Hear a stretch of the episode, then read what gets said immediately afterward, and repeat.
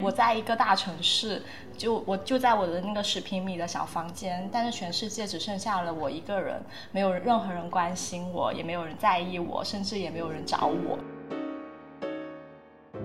我已经谈了八个女朋友了，相当于集齐了八个星座。我当时一听，我就整个下头了，这是在集什么卡牌吗？我就是将近二十四年一直活着的时候就一直单身。二十几岁这个阶段就是要潇洒，嗯，多谈几个，因为如果你每一个都是奔着我一定要以结婚的目的去谈，就会非常内耗。我觉得无论有没有那个对方，我们都会变成更好的样子。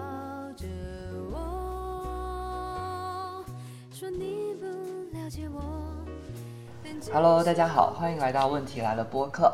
问题来了是北辰青年旗下的播客平台，正如《问题来了》这个名字一样，在这里我们将每周探讨一个都市青年困惑的难题，试图让大家在职场、生活、亲密关系中获得松弛感。我们今天请到了每天关于亲密关系有八百个小感悟的编辑塔西提。Hello，大家好，我是塔西提。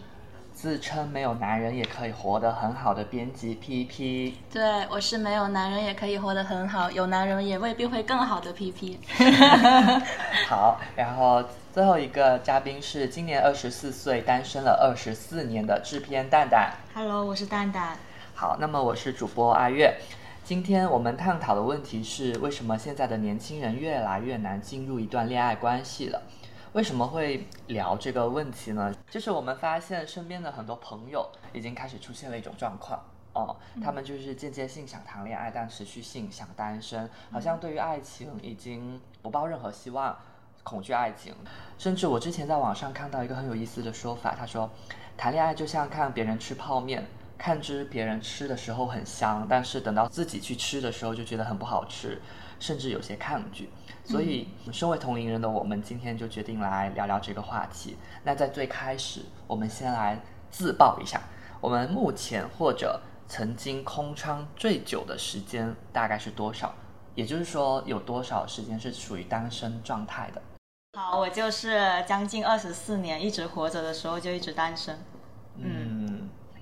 嗯，塔西提呢？哎，我我现在的话是正在谈恋爱，刚谈了三个月。但是我之前其实有过一段空窗期，就是最长应该是两年嘛。因为我现在毕业三年，毕业之后的前两年，我基本上都在当单身啊，就是一些个忙事业的阶段啊，职业时小女强人。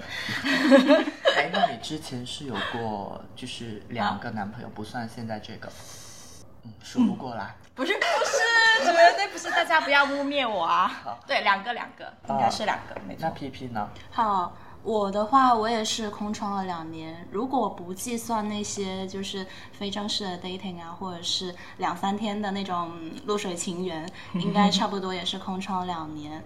然后现在也是单身状态。呃，我最长的空窗时间就是距离我谈的第一个到我现在是第二个，是空窗了三年的时间。就是空窗这么久，因为第一段带给我的体验非常不好，所以会让我很惧怕另外一段爱情的到来。我害怕还是会发生同样的事情，或者以同样的姿态去面对爱情这种状态，所以就没有很想走入亲密关系。嗯，哎，那你们在空窗期间为什么会空窗？是懒呢，还是说像塔西提说的，处于搞事业的状态呢？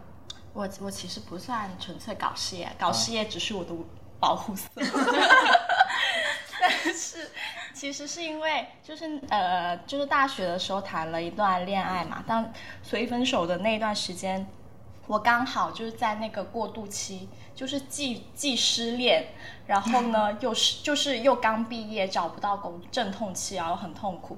然后加上那段恋爱关系其实特别不健康，那个男生其实没有那么喜欢我，然后我在那段关系里面是一种比较卑微的，就是呃两年都是在自嗨的一种状态，谈的是假性恋爱，因为自始至终都是我一直在投入，对方其实没有特别多的反馈，但我完全不 care 这段不健康的恋爱关系，然后分手之后这两年我就觉得说。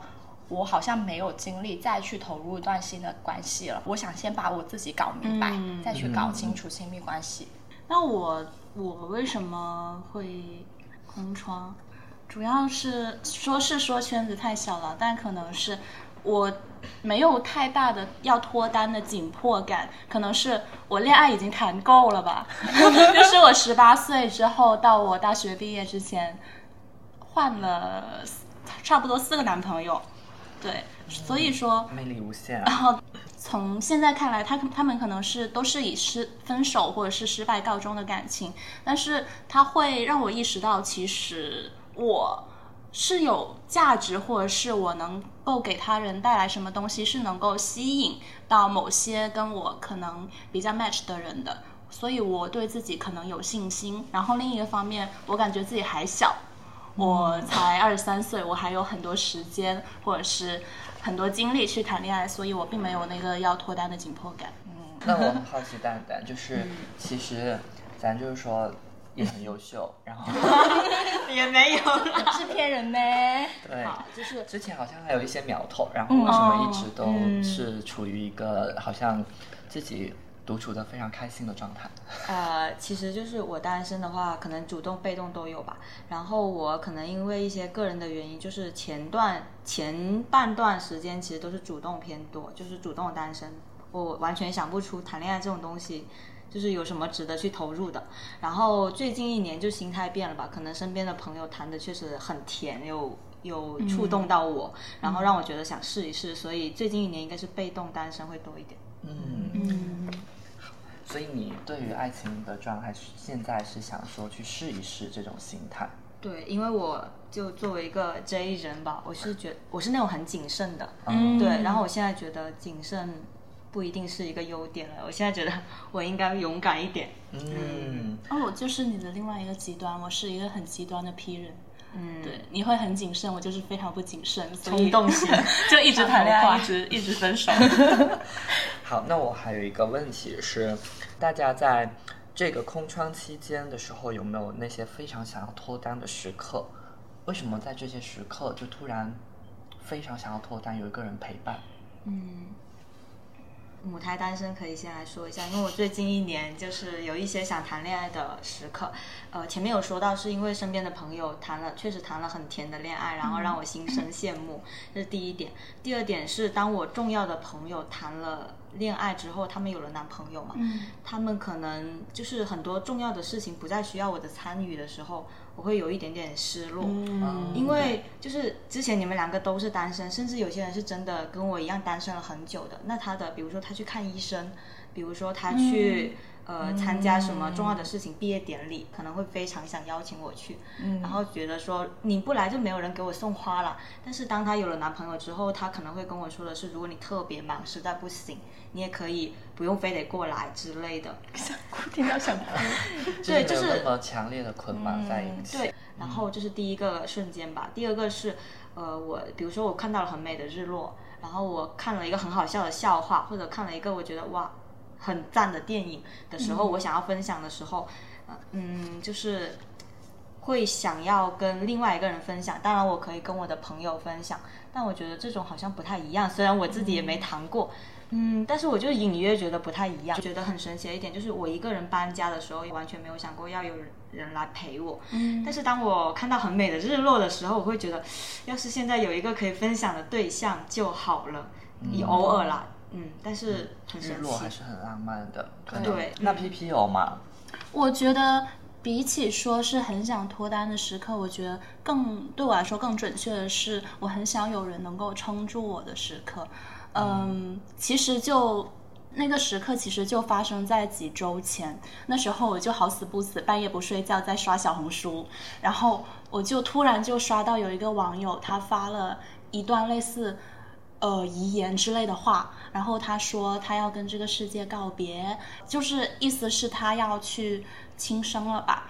我我我当时我不知道，完全不知道我应该去做一些什么，但是我的心又告诉我，我一定要去做一些什么，不然那个最坏的结果真的可能会发生。虽然他只是一个离我很远的网友，我当时我就完全没有思考我我先需要做什么准备，我就报警了。然后警察就就问我，哎，那他叫什么名字？他住哪里？他电话号码多少？你知道吗？我当时整个人被被问懵了。然后我说我我我全都不知道，因为那个网友其实是我之前的同事，我又开始尝试在我们同事群里去问，呃，有没有人知道他叫什么名字，然后有没有人知道他的电话号码，然后，呃，其实大家也跟他不是特别熟，然后我就开始在飞书找，然后后面终于找到了，我又要打电话去，又又再次报警。去他那个所在地的那个警方，然后跟他说了这件事，嗯，然后另一边想广州的这边的警方又持续的给我打电话，因为因为他们是报案之后，他们是要需要做一个登记，然后哎，当时就是一个不断的在接这边电话接那边电话，然后还要半夜可能两点下楼跟警察讲话的这么一种情况。但是非常好的是，最后警察还是联系到了他，然后知道有人在陪着他这件事情。但是我当时的心情还是觉得很很慌，还是觉得也不是慌，我是觉得很难过，然后觉得很孤单。虽然我知道我做的这件事是好的，我可能是很勇敢的，但是。我当时的难过的心情已经超越了我对自我自己的认可。当时我就很想说，要是有个人能在这个时候陪陪我，然后帮我一起想想办法就好了。对，就是这么一个很想脱单的时刻吧。嗯，那我说一下我吧，就是我刚刚听了 P P，我觉得他就是还是跟蛋蛋有点像，就是当发生一个什么事情的时候，身边有个人可以。及时给到帮助，或者给到及时的情绪价值很重要。嗯，我其实就很简单，我就是大四，我大四很快我就找好了工作，就没有了学业和毕业就要失业这种焦虑。所以当我在大四整个差不多第一学期末尾到第二学期，我感觉我整个人无所事事，就啥事都好像完成了，然后论文也好像没有那么着急要开始写。所以我那会就有有一种解决了温饱问题之后要解决精神需求，找个恋爱谈谈。对，好像可以试试了，然后也好像对之前的亲密关系的阴影没有那么大，想从重新去构建一段亲密关系的那种迫切感油然而生，于是我就很想脱单。哦，嗯，塔西提有吗？就是这种时刻，其实是有的，不知道大家有没有那种。比如说你周六然后睡觉一睡睡到了下午，然后你一醒来，突然间天都黑了，然后你打开手机微信，没人找，没有一个人找我，有一种怅然若失。就是你那个时候就会感觉啊，然后世界上只剩下你一个人了，然后你翻了个身，把手机放一边继续睡，就是好像什么都没有发生，但是你就会觉得说啊，我怎么那么孤零零的？就是我我在一个大城市。就我就在我的那个十平米的小房间，但是全世界只剩下了我一个人，没有任何人关心我，也没有人在意我，甚至也没有人找我。这是第一个时刻。第二个时刻呢，嗯，我觉得说出来其实是有那种卑劣，就是就是卑劣感。但是有时候就是人在单身的时候，我觉得会不自觉的想起你的初恋或者说前任，嗯，就是而且你想，其实不是想念这个人。因为这个人可能给你带来过很大的伤害，或者说，也许你根本不喜欢他，只是那个时候你的内心会有很强烈的一种，你去靠着思念这种你被一个人爱着的感觉，去治愈你的孤独感。就是你感觉那个时候你整个人是很充盈的，因为你曾经试过那种被爱的感觉，就是你会不断的回忆起那些美好的瞬间，然后你就会觉得说啊那个时候挺好的哎，但为什么现在我是孤零零一个人？就是你你把我之前的那个那个场景再结合起来，就会觉得。哎，谈恋爱如果有个恋爱谈谈就好。我会想起，好像他有一段时间啊，呃，就是塔西提有一段时间会经常在群里发你们在干嘛呀？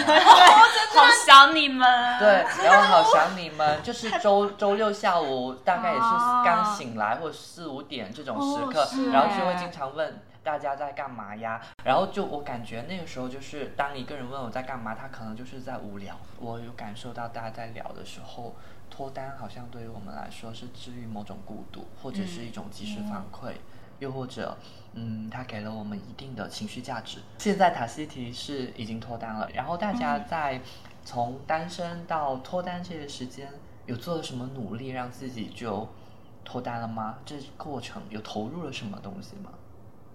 对，因为我觉得就是大家对于脱单的那种准备，可能首先可能是从外貌开始，觉得我要变得更好看，然后也有可能是有些人可能会觉得，哎，我要练习如何跟别人讲话沟通。然后我我自己很奇怪的一点就是，我最近一年开始真正的努力是，我会退出一个纯爱派，纯爱在这里没有对相信纯爱的朋友有任何的那种。就是不一样的，但是我个人的认为是，我以前对爱情的想象确实是过于，嗯，幼稚，理想主义吧。对对对，就是比如说，我会觉得两个人如果是互相喜欢，那他们就会水到渠成的走在一起啊。但后来发现好像也不是吧，就是你们可能会因为各种各样的原因，就是错过是一件太正常不过的事情了。嗯。然后另外一件事情就是。嗯，我会开始注重自己的外表的前提是我不相信纯爱这件事情了。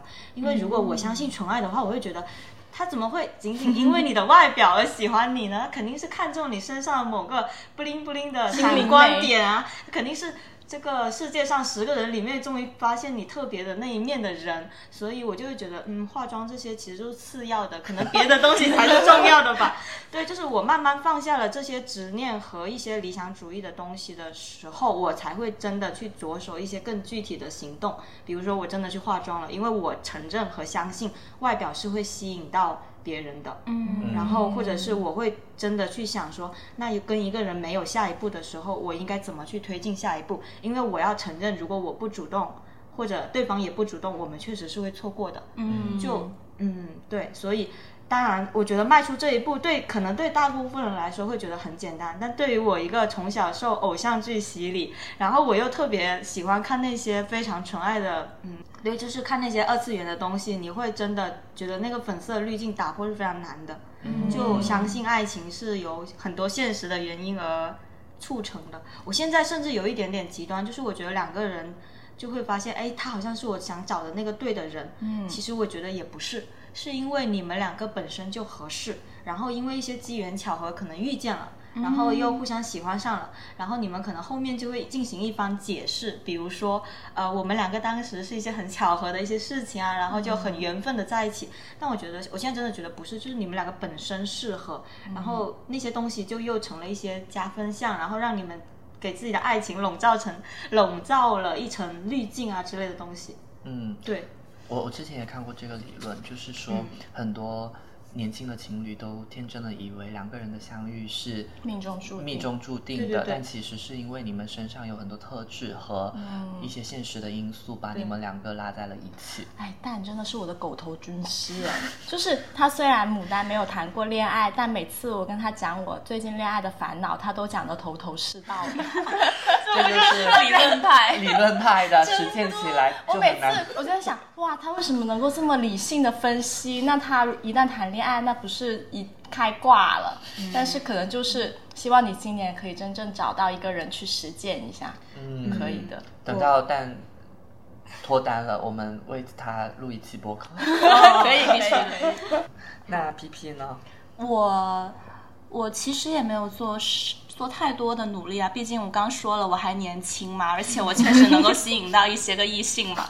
然后，但是。但是确实是空窗了差不多两年了，今年也有做一些个小小的尝试，或者是一些小小的踏出舒适圈吧。我我也是今年像阿月一样 下下载了一个交友软件，然后他就是在那那个 app 上面 date 到了。连续 date 到好几个，就是各方面都很优质的男生，可能是学历很好啊，可能是肌肉男啊，可能是很高啊什么的。然后我就他每天都跟我分享，你就很难不心动，很难不眼红啊。你就想我我也没有说比他比他不好看啊，那我应该也可以吧。然后。我就会，我也我也试着去下载了那个 app，但是我发现完全不行，完全不适合我。因为像阿玉刚才说，它是随机匹配的嘛，然后就是你匹配完之后呢，你会点进他的头像，然后可能会看到一个类似朋友圈的地方，他可能会把他的照片啊，或者是 交友宣言放在上面。然后如果就是互相看完了，觉得 OK，他可能会上来问你，然后展开聊天。但是我收到的大部分打招呼都是一上来就是约吗？嗯呃，宝贝在干嘛？嗯之类的，我就觉得啊，好下头，好恶心，怎么会这样？我我真我只是一个呃想要冒险的纯爱战士而已。我就会觉得啊、很烦呐、然后明明就算是看到那些社交资本很好的那些男的上来也会跟你这样讲话，我就觉得很下头。然后我就在我的主页发了一个猪猪侠的表情包，然后表情包上面写着“别烦，忙着写遗书 ”。救命！卸载了吗？现在？哎，还有后文。后来我又匹配到了一个我感觉还不错的男的，就是他主页不是那些呃 show off 自己的东西，他主页发的全是猫猫。我又很喜欢猫猫嘛，纯爱战士都喜欢猫猫。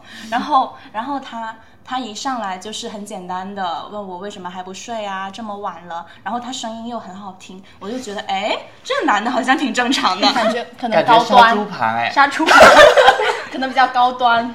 然后对啊，一开始聊聊着聊着还不错，但是可能后来真的是夜深了吧，他就开始现原形了，然后就一口一个姐姐，然后一口一个说姐姐我给你当备胎吧，姐姐我跟你聊，你男朋友会不会生气啊？我就觉得他嗯好那个，然后后来我就觉得哎很烦，然后我当天晚上就卸载了那个 app，可能用了就不到五个小时。下头。下头。但是的确哦，很多我也发现很多男生如果家有养猫猫狗狗，会把猫猫狗狗都放在主页，的确会让很多人觉得这是一个。加分，代表着他可能有些善良，有有爱，啊、因因为能够照顾好宠物的人，大概率是也是能够把这份照顾的，呃耐心转移到人身上的，所以很多人 是会对有养猫养狗的男生加分的。塔西提呢？哎，我姐妹们都太精彩了，特别是我隔壁这位，之前都没听过她的这些搜手时战绩那么这么猛的吗？那那我相比起来，其实就是比较传统，但是我很建议大家，很建议大家，以及我觉得特别有效的是，一定要多参加公司组的局。呃，因为我之前的脱单都是因为参加公司的局，因为呃，我我自己我们是在公司里面工作嘛，然后北辰又是一个经常会搞那些线上下活动的人，就就是一个活动公司，好，我们不是没有带没有在带货。对，没有在带货的意思，就是对，真的是纯纯安利。然后呢，呃，一般公司的局呢，说明来的这群用户或者说朋友，就是他跟你的三观在某种程度上其实特别 match 的，就是不然的话，他不会认可你这个公司的价值观和你们这群人。所以你参加公司的局，无形中其实已经筛选到一大筛选掉一大批跟你三观不一致的或者奇奇怪怪的人了。所以我基本上在如果参加公司的局，然后然后如果你释放出一些你最近确确实想要脱单的信号，其实还是会。就是可以顺利脱单的，不过一般这种局的话，男女比例很悬殊。嗯我发现很多的那种像这种脱单局，基本上都是女多男少，男生不是、我我时常有个疑惑，就是男生是都消失了吗？怎么时常见不到他们的踪影？嗯，那种感觉。我我听你刚才讲，然后结合我自身的经验，我我开始意识到，我可能。呃，脱不了单的原因可能是我不是很喜欢那种目的性太强的社交活动，哦或者是交友行为，我会感觉好像有点把自己异化成了一种交易，对一种商品，或者是被挑选对被挑选的感觉，我不是很喜欢这种状态。那你还是有一点点纯爱的。对啊，我就是纯爱战士啊！哦你以为我在给自己瞎打标在签？在冒险的纯爱战士，但我觉得可能是要把自己的位置放主体性嘛，就是比如说你虽然参加一些比较功利性的局，但是其实并不是别人在挑你，你们其实是个双向匹配的一个工作对跟找工作一样的，就是当你在一个场合里面，你看到每个人跟你是比较合眼缘，或者说你们聊得来的，你就可以主动释放信号说，我想要跟你认识，但这种认识并不一定就是。我要跟你谈恋爱了，哇，哦那多奇怪啊！对对对一上来就谈恋爱，对方其实也不会这样，而是你们可以先相处看看，如果成不了男女朋友，成为很好的朋友，其实对对对其实也是一件好事。我之之前就是有过这样的关系，就是后来跟那个男生，因为确实不太合适，然后没有成为男女关系，但是我们成为了呃有边界感的，比关系比较好的朋友，就是这样。嗯，我刚刚听塔西提说，就是参加公司的局，但其实大部分的公司的局不一定有我们公司那么 好玩，就是可能我们因为我们是做偏活动社交平台的公司，所以很多时候。他组的局就是大家来的目的性就已经很明确，是奔着这种偏向社交或者是认识新朋友这么一个呃目的来的。很多人可能参加的局其实都还是比较传统，或者是相亲，又或者是就约出去说我们今天去逛一逛吧 这种。刚刚塔西提说也参加过一些局，然后 P P 分享了他在嗯社交软件上的一些很牛鬼蛇神的东西。然后你们之前还有预告过在局里面遇到过什么奇葩的对象吗？嗯，你有参加过局吗，蛋蛋？我没有，就是正在打破一些枷锁。之前在地铁上有被要过微信，然后过程还挺浪漫的，我还有一点点小开心。回到家之后就跟人家聊嘛，聊的时候，第二天的时候，他发了一个那种表情包，是有点微黄色的，哦，然后我就 over 了，就是整个结束，这对于一个纯爱战士简直是一个对，毁灭性打击。感觉是侮辱有点在试探你的底线。对，嗯，我觉得这种可以直接 pass 我知道这一题塔西提应该有很多想说的。啊。奇葩的对象吗？我局其实还好，因为我经常参加公司的局，就公司的、就是来公司局的人都都还不错的，就是不得不夸一下我们的用户，都是比较 就是起码都是很正常的，而且都。对，然后但是我是有遇过那种奇葩的相亲对象，就是我其实不太抗拒相亲，我觉得是一个多一个认识人的渠道。然后刚好我亲戚其实他就很 nice，然后就说那我给你介绍一个呃相亲对象吧。然后呢，那个男生呢，他其实条件挺好的，就是他是一个富二代，然后呢家里是跟我同样在呃就是跟我一样的城市，然后呢。好，然后我当时给了他的照片过来，我觉得就还大家也还挺合眼缘的，就彼此交换了照片，然后就开始到了加微信的环节。加微信聊天之后呢，然后我就我就下头了，就是嗯，因为他一上来就会开始炫富，除了炫富，他还会说，就有一次不知道聊到什么，然后呢，他问我星座，然后我就说我是什么叉叉叉座的，他说哦，叉叉叉座是。我之前也谈过哎，我已经谈了八个女朋友了，相当于集齐了八个星座。我当时一听我就整个下头了，这是在集什么卡牌吗？还集八个 星座的真的这女朋友？样讲吗？是真的这样讲，所以就是真的很夸张。然后他还会说什么呃，我今晚呃什么什么不回家住了，去回去另外一个房子住，就是无形中就暗示自己家里有很多套房子。嗯，为什么富二代会这样？感觉像对暴发户。就是很高级我就会觉得很奇怪，我也是第一次遇到这种人，而且我觉得他身上还有一种就是又卑又亢的感觉。比如说，他一方面在炫耀自己家境特别的好，家里很有钱，但同时在聊到工作上的时候，他会觉得说我我在一线城市，同时现在工作就是还做的还挺开心，挺有成就感。在这个时候，他在提到这些的东西的时刻，又是那种很自卑的状态。嗯，我就是因为对我就会觉得这个人就是很割裂的，而且给我的那种聊天的观感真的很差。我觉得一个人他越缺什么，他会就会越炫耀什么。对对对，对对对，所以我就会觉得说啊，他是不是无形中把所有的女生都觉得说。呃，都会爱钱，都会很看条件，然后先把这些摆在台面上。但不好意思，我不是那种，我也还是比较纯爱的，所以 对我就哎哎，强行对，所以我就完全，我哪怕是去相亲，我只是说想认识一个恋爱对象，而不是说我我要看你有多少钱。嗯我觉得这个好奇怪，没有人怎么哪有人一上来说自己有多少钱的？嗯，感觉没有啥情商。嗯，然后价值观就是不太 match。哎，P P 有吗？有诶，刚才塔西提说，我就很有同感。他说，就是一个人越没有什么，他可能就要越去炫耀什么嘛。其实我之前也参加过一个局，但是那个只是一个普通的饭局，不是 for 社交的。然后当时我就被那个饭桌上有一个男生狠狠的吸引住了，他就是。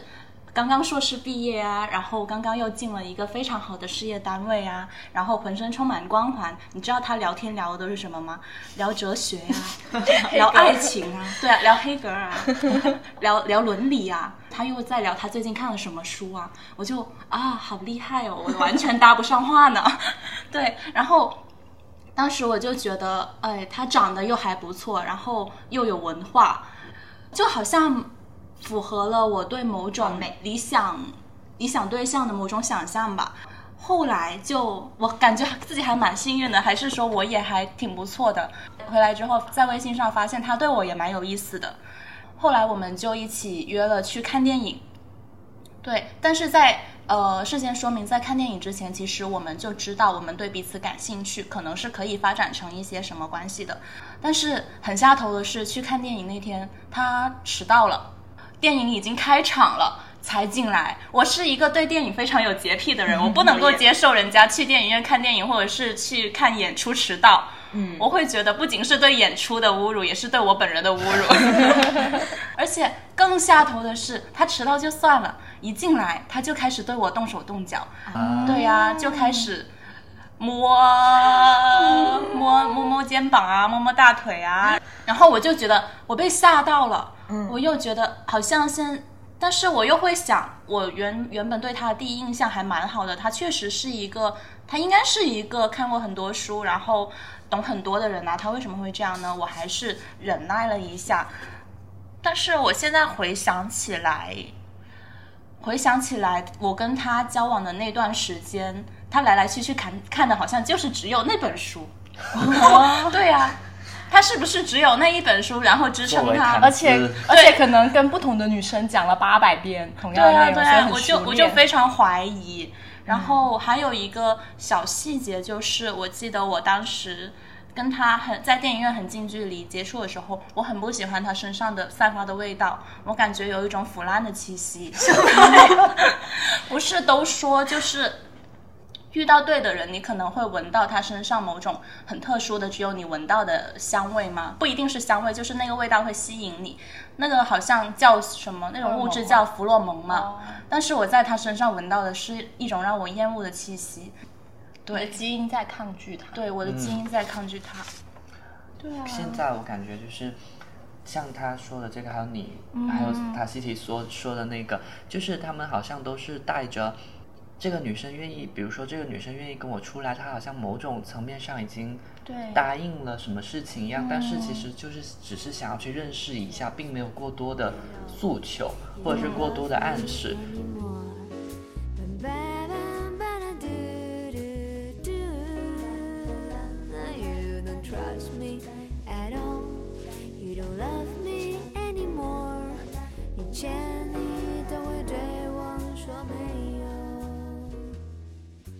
那其实我们现在，像大家在空窗期会去认识一个人的时候，我之前在空窗期认识一个人，有一段时间我也觉得非常疲惫了。就是一上，特别是社交软件形式的去认识一个人，一上来不是约吗？就是你是哪里人，身高多少，体重多少，兴趣爱好是什么，就是非常的流程化的去认识一个人。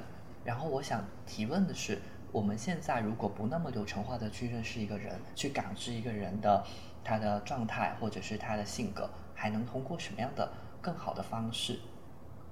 我可以先分享，我有一个朋友，我们姑且先叫他就是 L，但是 L 他判断一个人符不符合他的方式特别的奇特，他会直接约一场密室逃脱。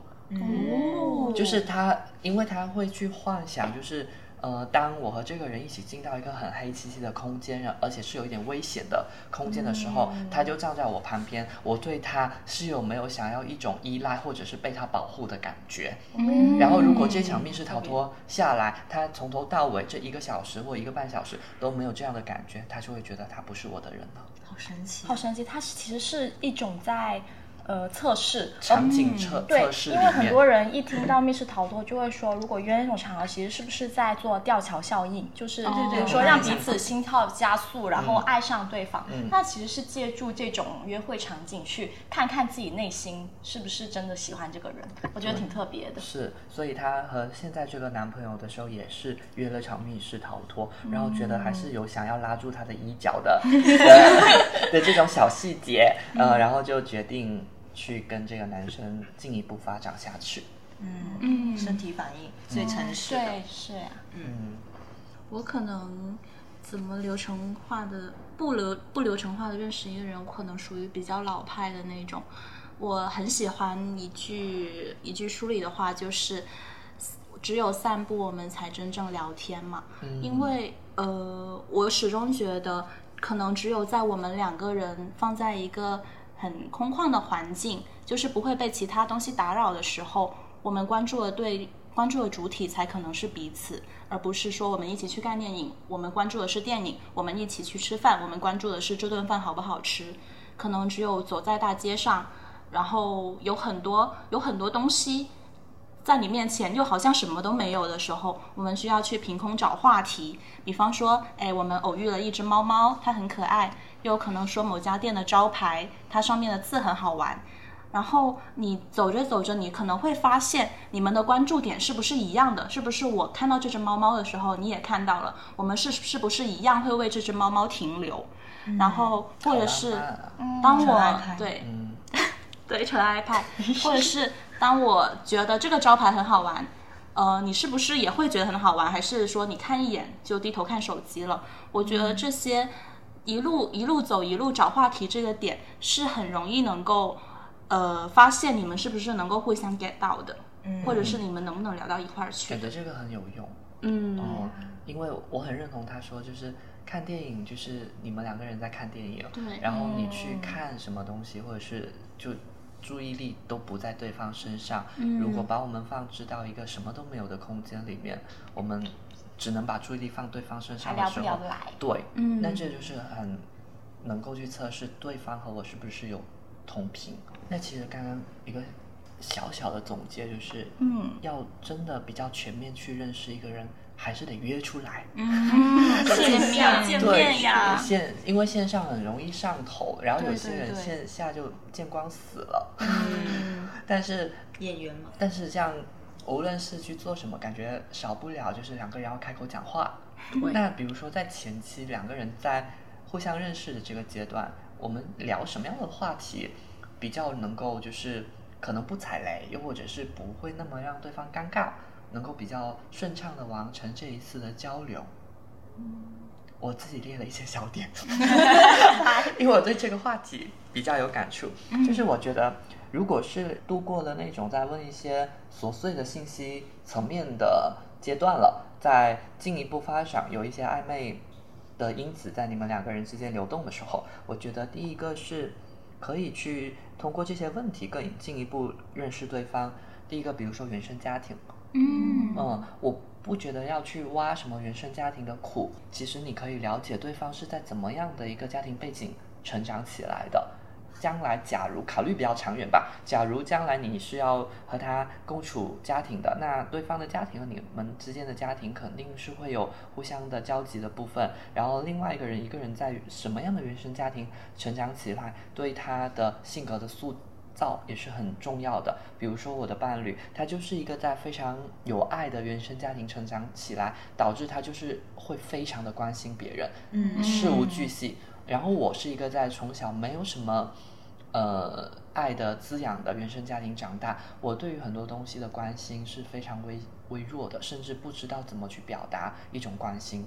嗯，第二个是，其实如果两方都不是单身母胎单身的话，可以聊一聊初恋是怎么认识的，因为能够聊这个话题。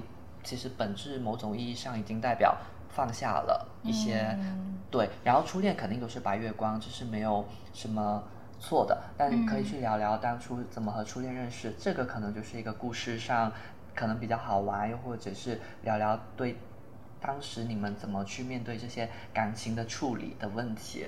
就是第三个，我觉得是可以去聊城市的，因为我觉得聊城市好像也在看我们对于生活的这种生活方式。我没有很直接去问你什么样的生活状态，但是我好像通过城市这个话题可以去明白对方是喜欢什么样的生活状态。比如我喜欢比较山山水水的，或者是比较偏不是那么的工业化的城市，那代表我这个阶段的心态可能是比较平和，或者是比较向往那种。没有太多喧嚣的状态的。那如果他是喜欢那种车水马龙，然后呃高楼密集，或者是生活非常便利的城市，那他可能这个阶段他还是在追求一些事业上的，又或者是想要去过嗯对于快节奏的生活，他没有太大的抵触，嗯，可能可以去聊到一些生活方式上是否同频。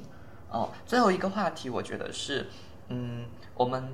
会想去问，因为可能到我这个年纪，我是快三十岁这个阶段，或二十七八这个，那我可能会去问他，那你有没有想过三十岁以后的生活？因为我觉得问职业规划太重了，或者是很多人听到职业规划这个词，不免有些抵触。那我如果去问他，呃，三十岁以后的生活，那我们可以去想象一下，呃，我们之间对于以后未来的生活。的幻想是不是能够比较走到一块去？我其实我是那种很喜欢搞做心理测试的人，所以我一般，比如说我跟我现在的男朋友刚认识的时候，我不会问他那些很直接的问题，就是我讲感觉问不出口，但是我会问他你的 MBTI 是什么？比如说他跟我是同一个 MBTI，我就感觉我们是就是就是彼此会有那种认同感。其次，我会强行拉着让他也做测试，我觉得他是一个间接性的了解对方的一个过程。当然，这里要说的是，这些测试它不完全，肯定肯定不是准的。但是，我觉得它是一个让你们了解对方的工具。比如，他可能会说啊，这个说我不准呢，其实我不是这样子的人。那他下一步肯定会说，其实我是个什么样的人。那同时，这个时候你也可以借着这个心理测试。呃，说自己的一些性格特质是怎么样的，平时喜欢什么样的一些东西，更擅长的呃，你是一个比较耐心的人，还是一个比较呃比较急躁的人？就是这些都可以通过心理测试去去去了解对方，而且做测试其实本质上也是一个挺感挺有意思的过程，我自己是这么觉得。嗯哎，我感觉这个很有意思啊，就是他通过一个现在比较流行的方式，又让双方比较自然的展示了一下自我，嗯，又能够让你了解了对方。因为如果你平常有的没的在，就是在微信或者是直接说我擅长什么，我喜欢的是什么，他就会显得特别刻意。但是借助微呃借助心理测试这么一个工具的话，它就变得很自然。嗯，而且有些确实是有理论支持，比如说一些。依恋人格就是有一些心理学支撑的嘛。我跟你讲，其实还有一些小细节哦，比如说有些男生呢，你把心理测试抛给他，他其实不会立刻做的，他会说。哦，我迟点再看看吧。嗯然后有一些是好呀，我现在呃，我立马做来看看，然后把结果告诉你。就我觉得是一种对你的在意程度。对，对当你提出有一个有意思的事情，我们一起做，他给你的回馈是不是及时的？嗯。然后你会发现，它只是一个小点，但之后你在跟他相处中，你会发现，如果他因为这个测试会认真做了跟你分享，他之后很多事情他也是会及时回馈的。嗯，好有道理，好厉害，是学到了。一些小细节。嗯，那刚才阿月跟塔西提说到的，可能都是关系进展到某种程度，可能比较适合聊的、更互相了解的一些问题。那关系可能是在刚刚认识的时候，无论是跟朋友，或者是你感兴趣的异性，或者是同性啦，对，我觉得是可以聊聊，呃，我们周周末怎么过。哦，或者是你下班之后之后喜欢干什么？我觉得这个其实虽然很简单的一个问题，其实可以看出很多，可以看出他下班之后的时间是喜欢待在家里自己跟自己相处，还是说他喜欢在外面探索世界？然后也可以看出，呃，他喜欢做一些什么。他可能喜欢看展啊、看电影啊，或者是出去运动、骑车、打球。然后你也可以看出他大概兴趣方向会是什么。然后你你也可以去鉴别我们有没有可以一起做的一些事情。对，没准就约出来。对，没准就约出来一起玩了。对我我最近几个，我今年几个。新认识的朋友都是通过这种方式交到的，对。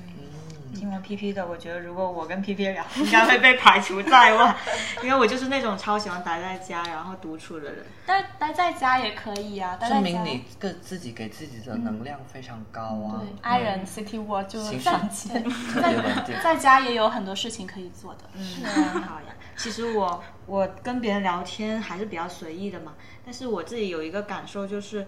因为我们前面也分享过，跟其他一些男性朋友聊天，然后会有下头的时候嘛，就是我觉得他们太套路了，然后要不然就是去不知道哪些帖子下面学了一些模板化的东西，老是要来试探你，但是你是一一定要基于你对这个人真的感兴趣，你要去了解他，你问出来的东西肯定就会比较真诚，然后也会有回馈，嗯，包括我，我就是那种。如果是跟我不感兴趣的人聊天，我会非常言简意赅，发 发多一个表情包都觉得是浪费。但是如果是我真的很想感兴趣、很想了解他，我会疯狂的问问题。哎，这个是什么？这个是什么？然后你对这个是怎么看的？什么之类的。其实，如果你们两个是真诚分享的话，我觉得是不会把天给聊死的吧，因为你们会不断的输出新的东西。嗯。但是我我很讨厌那种刻意聊天。嗯。就是我。找话。对，就是比如说，他觉得，哎，我们已经两三天没聊天了，是不是得维护一下？这不是我，对，就是，但是其实真的今天很累了，上了一天班，可能还有一些挫折。然后像我这种下班比较晚，就九点多，稍微加个班就八点了，还没吃饭，然后还要聊天，真的有点累。然后聊天是需要精力的，不是说你发发表情包就能够成为一段聊天了。对啊，所以我真的觉得还是真诚分享比较好。嗯。那我们刚刚聊了很多，就是两个人在一起，或者是不管是哪个阶段，嗯能够去聊的一些话题方式，那有是比较好的那种方式的。有没有一些人是或呃有没有一些话题在聊的时候，你们会认为就踩了雷区了？就是在认识阶段吧。哦，嗯，我谈过八个星座的女朋友，我刚才想说这个。嗯，我觉得就是那种。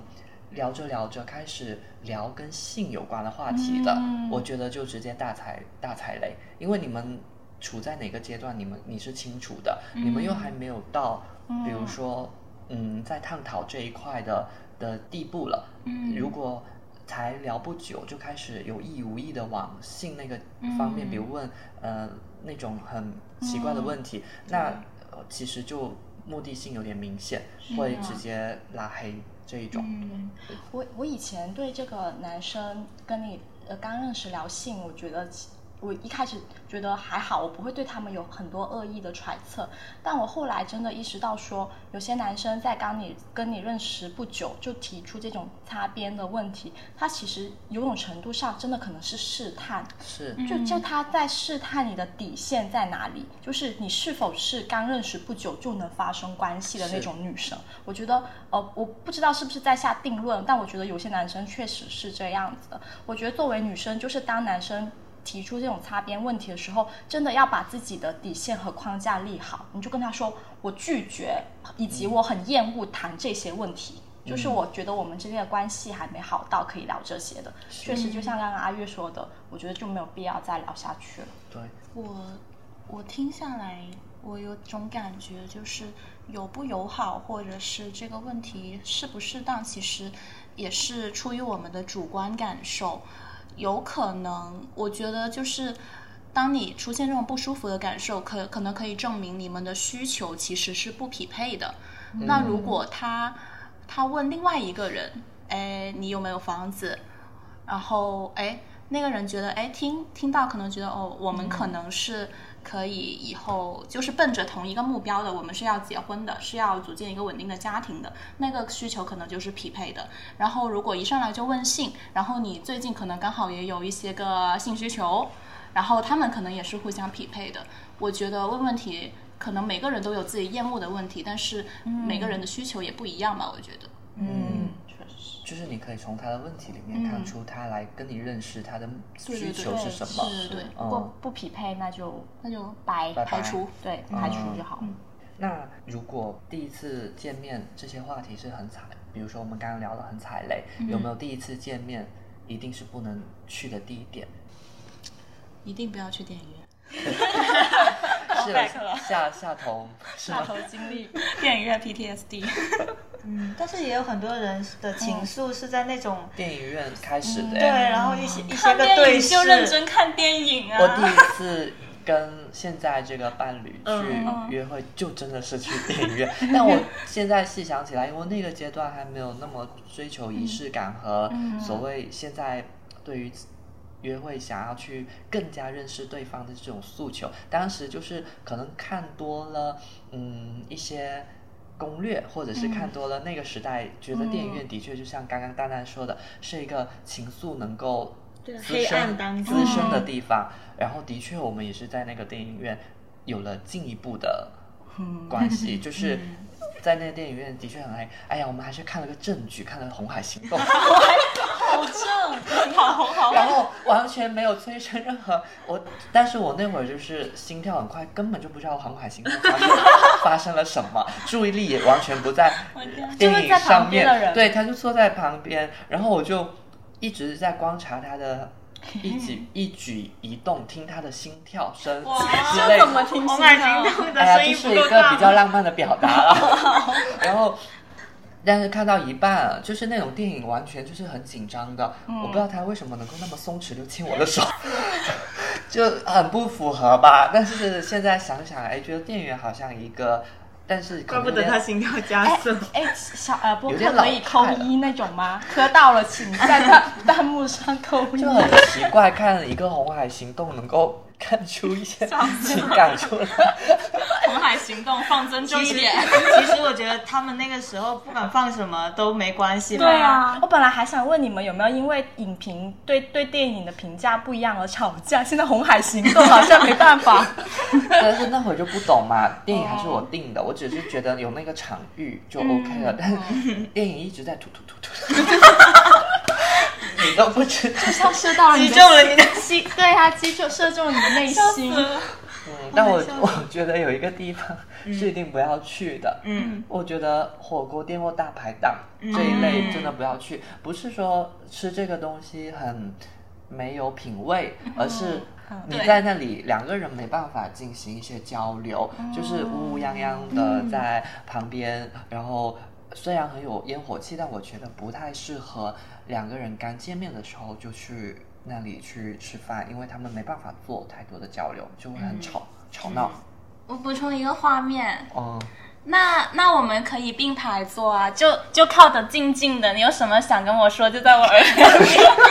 哎，我之前听过一个理论，他说如果是刚认识的情侣，他们一起去吃火锅或者吃什么，他们会并排坐。嗯，但是如果那种认识了很久，然后两个人已经很默契了，他们就会对面坐，嗯哦，就很熟。真的吗？不我忘记在哪里听到？现在我们都有三个人，我们是并排坐，两个人我们是对面坐。对，就是已经很我跟熟，我男朋友不需要再那么腻腻歪歪的了。哦，这样吗？我没有刻意去感受这个，原来如此。就是也可能是，比如说现在小年轻们，他们就喜欢。对，但是我对这个有不不一样的看法，就是我觉得可能约会地点不一样，呃，就是没有那么重要，反而是人，可其实是看人，对因为、哦呃，如果你是跟有好感的人去很糟糕的地方，其实你会给他美化。因为你关注的已经不是那个场景了，而是那个人。我我我有一个故事，就是我跟我现在的男朋友第一次见面，确实是在电影院的，但是第二次呢，其实是在火锅店潮汕牛肉火锅，完全踩雷。然后呢，但是很特别的是，那一次的约会其实是随机发生的，就是他突然说很想见我，然后我就直接应约，然后就出去了。因为那天很随机，其实他没有就是打扮的超级好帅气、好看，就是那种。但是，然后那个时候那个火锅店，然后就烟雾又缭绕着一阵牛肉味。然后，但是你知道吗？特别的是，我我反而因为那一次那个环境不太好的约会，更加确定了我对他的喜欢。就是我回回头去我看，就是这个环境其实不是那种很有情调的。然后他那天呢，其实打扮的并不是特别帅气，可是这样的情况下。我我的眼眼睛还是一直在他身上，嗯就是我看到了他最邋遢的一面的 对，也不能说最邋遢的一面，就是不是那么精致和光鲜的一面，但我觉得我还是喜欢他。嗯，然后我就是确定角度。对对对，确定了对他的，就是一个确认。但我说火锅店是我很讨厌，比如说两个人待会儿吃完火锅就各回各家了还好，但如果吃完火锅还有节目，对一直接吻呢？对，万一就是比如说可能要去散步，但我会一直哦闻到身边的火锅味特别重，我会跑。跑神，又或者整个人很不自在，我是特别明显的。就是如果我闻到我身上有火锅味道，我就很难受，我就一定得冲回家洗个澡，那我的注意力就没办法再进行下去。感觉还是跟个人习惯嗯有一些关系。对，然后我还有一个地点是，游乐园是不一定不要去的，哦，因为你觉可能游乐园对很多人来说都是泡泡粉色很美、美好，但是在游乐园，比如说我们呃一定会有类似像过山车、大摆锤、跳楼机 这种东西，男生去到现场。他做还是不做？他不敢做，显得这个男生好像很胆小。他如果做了呢？这个真的只有男生会想到。他如果做了呢就是下来发型全乱了。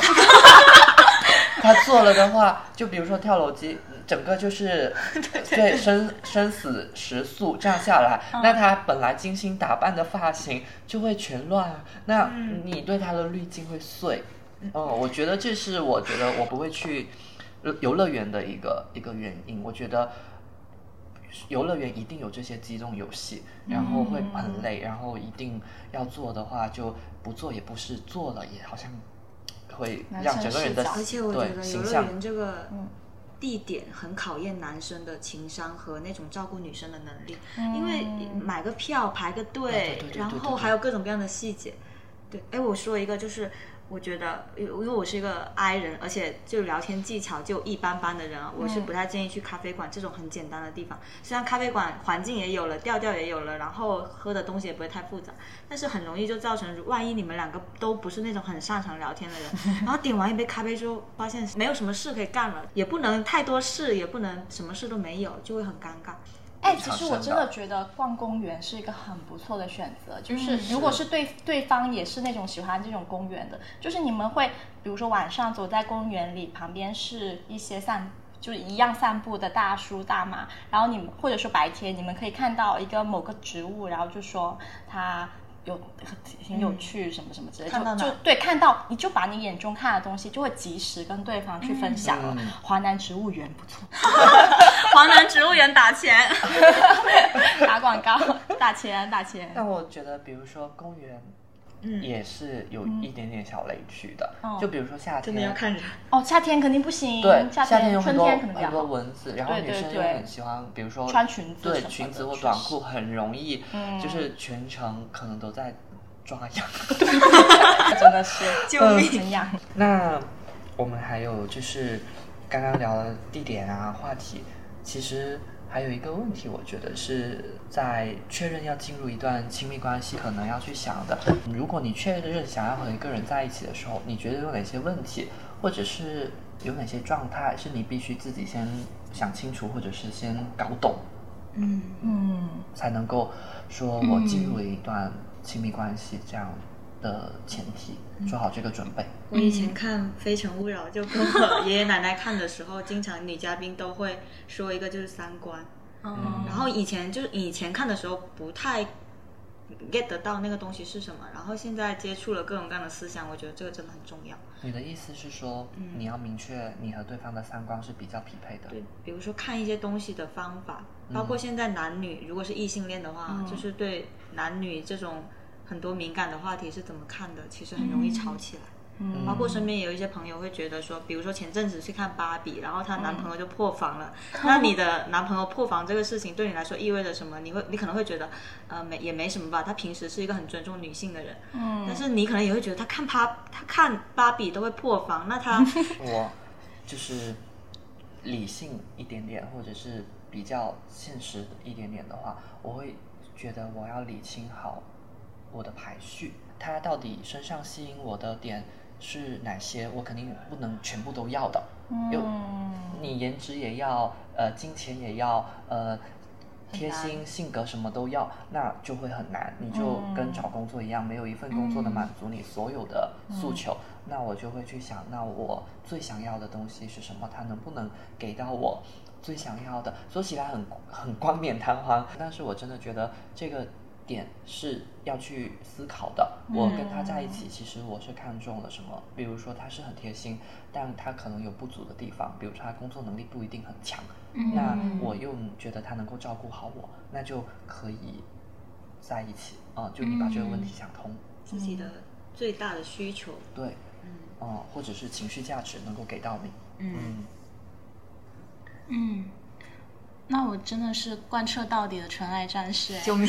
就像刚才阿月说的，我我们可能真的，我真的可能就只会考虑是不是真的爱，或者是真的喜欢。我可能就只会考虑两个问题：我是不是真的喜欢他，然后他是不是真的喜欢我。我觉得如果确认了，我觉得对我来说我就可以开始了。因为就算可能会有距离啊、有年龄、有学历等等问题横亘在面前，但是。我不想去在刚开始的时候就要考虑这么多，我觉得就是看着来吧，看着办吧，能解决就解决，解决不了就分手嘛，分手就哭几个月嘛，都会好的。洒脱，嗯，洒脱。对。但我要补充一点，我刚刚说的那些都是现实的因素，嗯，但是肯定在一起最大最大的前提肯定是互相喜欢啦，嗯，这个是我觉得。没有什么要质疑的，嗯，但是我真的挺认同他的，因为他才二十几岁嘛，哦。我觉得 我可能三十岁还是这样想，也也好，也挺好呀，但我们都是二十几岁了，我觉得，我觉得就是在二十几岁这个阶段就是要潇洒，嗯，多谈几个。因为如果你每一个都是奔着我一定要以结婚的目的去谈，就会非常内耗。对啊，对啊。嗯，因为没有一个人就是你一定是奔着结果导向去跟这个人谈恋爱。你觉得如果到时候我们没有修成正果，那就等于失败。那你每一段感情你都会非常内耗。嗯，就是我之前看过一个理论，就是为什么现在年轻人。越来越觉得谈恋爱很难，或者对恋爱没有信心了，对爱情没有期待了，因为大家都奔着结果目标去看的，就是我如果跟他最终分手了，那就代表我这段感情失败了。但其实我很认同那个理论说的，我们要把呃结果哲学转化为过程哲学，就是我们把更多的精力放在这个过程里面，我学到了什么，我成长了什么，我又。认知了什么东西，哦，你就不会觉得我这段爱情又失败了。对对对。哦，哎，但我确实，包括说，呃，我我对感情的态度就是，我确实是抱着希望最后能修成正果、能结婚的心态去的。但是以前呢，可能会像之前阿月说的，就我会觉得说我恋爱这段感情结束我就失败了。但现在我的心态是，我我不管你是怎么样的，但是我抱着百分之。九十九的真诚和用心去运运营这段关系，我希望我们能够，我们能够构建一段长期的、健康、稳定的亲密关系。但是如果最后不行，那我也没关系，对。但是我确实是，我是朝着这个终点去走。但是如果我们走到中间，因为各种不可抗力的因素分开了，那我我就接受我们到这一程了。对，嗯，因为想要获得结果，我觉得就是。太过于在爱情里面去追求确定性的东西，嗯对，但爱情就是一个对，我们甚至甚至人生都是不确定的，你不知道什么时候就失业了。所以我觉得，如果如果要踏入一段关系，一定还有一个问题是要想清楚的。我个人就是是否充分尊重人的独立性。对我觉得，独立性它包括两个层面，就是一个是我。本我的独立，一个是充分尊重对方，也是一个独立的人格。嗯，就是他怎么说呢？就是很多，或者是我一开始也会，就我觉得我和他谈恋爱了，那我们生活是一起过的，我们很多东西应该都互相分享呀，我们很多事情都应该一起做呀。你今天独自去做这个事情，或者是你有独自其他一些想法，是不是就对这段爱情的不忠？但我觉得完全不是，我现在觉得正是因为。你当初喜欢上他，就是恰恰因为他这些独立的嗯品德，或者是一些独立的气质，你会觉得他吸被吸引了，而你也是，你就是很独一无二，或者是他在你身上找到了那个该死的魅力。该死的魅力是独立的他散发着光芒。，如果你们两个人一定要这么的去磨合，磨合的很像彼此，那你就没有那个对呀特色了。所以我觉得充分尊尊重人的独立性，而且爱情它不是让你充分自我实现的唯一东西。嗯，是呀是呀嗯，没错。还有好多事儿做呢。对，嗯，我之前听过一个博主吧，应该是栗树，就是他有说过说他很不喜欢，或者是他建议说，就是不要把自己想要的某个东西要强要求给你的伴侣。他的意思是说，如果你想要一个高学历的女朋友，那你就从一开始就去找高学历的女生作为你的女朋友，而不应该是，比如说你看那个女生长相什么的很符合你，你就先跟她成为男女朋友，然后呢又让他去考研。对，就是这样子。我我我不知道，但是我觉得有一点点把自己想要的东西强加在别人身上的感觉。就是嗯独立性也包括你的个人追求，你也想去什么城市。对，如果确实合不来或者不接受，那就只能分开。嗯但是如果强制要求别人变成你想要的样子，也是一种霸道。对啊，就把他人工具化了。对，但是因为嗯我没有谈过，我不太清楚说，嗯，呃，因为也有一些情侣他们是为对方改变，成为更好的样子，所以很难界定啊。就是，嗯，嗯我觉得无论有没有那个对方，我们都会变成更好的样子。对。嗯好呀，我们今天聊这个话题，其实是，呃，我们之前做的一个实验，就是北辰青年会在不定期或者是一个月发起一些实验，是关于发现年轻人在某个领域被困住了，或者是面临着某个难题，然后我们通过实验的方式创造一些行动，让大家做起来去发生最小单位的改变。那越来越难进入亲密关系，是我们发现年轻人呃面临着一种爱无能的状态。嗯呃，不，无论是进入亲密关系的难，或者是在有些人已经是亲密关系，然后表达爱也很难。然后我们在这个实验里边还进行了一个呃行动，就是我们让参与这场实验的所有读者们对自己未来的伴侣去进行想象，然后给自己未来的伴侣去写一封信。呃，然后今天我们也挑了其中三封信，然后想跟大家读一读这些人他们理想幻想出来的未来的伴侣，他们会怎么认识的，怎么和对方开启话题，怎么走到一块，又或者有什么样话要说。呃，我觉得大家也可以去尝试做一下这个，呃，给未来的伴侣写信，它是让我们去重新怎么说对爱，还是重新唤拾起一些想象的。嗯，然后那我们现在就是给大家读一读这三封我们觉得挺有意思的信吧。嗯嗯，好，那蛋蛋你先来吧。好，我这个挺短的。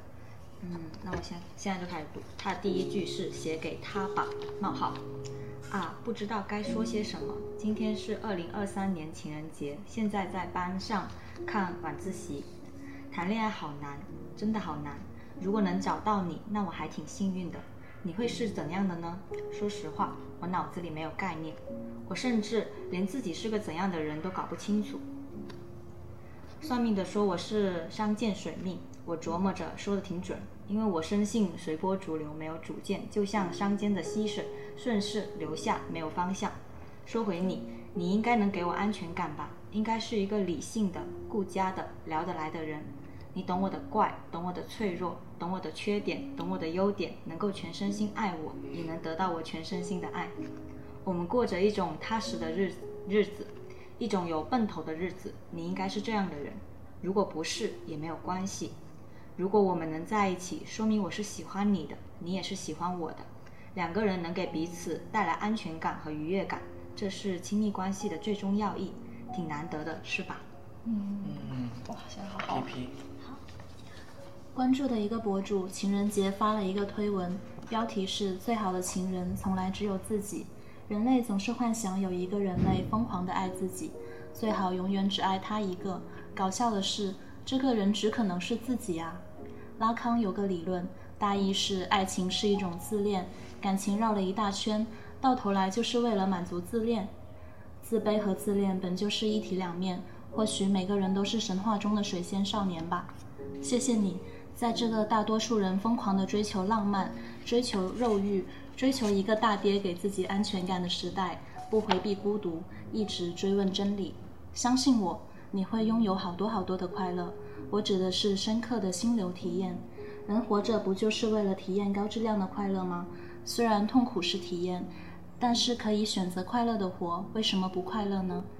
对一年后的你没有什么期待，就希望你尽量靠近精神肉体健康吧。真好奇，一年后你在哪儿逍遥快活呢？我连寄信地址都不知道怎么写。塔西提，好，在遇见你之前，我已经独自面对过无数次的崩溃和无助。幸运的是，如今我已然学会了自愈。遇到你的这个时候，我希望自己能够更潇洒些，生活更惬意些，在知行合一的道路上走得更远更好。我知道，我爱的你一定是成熟稳重的。我坚信，学会爱自己的我，也拥有爱你的能力。所以爱我吧，我值得你的爱。所以选我吧，我绝不背叛你。我爱你，正如爱我自己。嗯好想鼓掌。好美。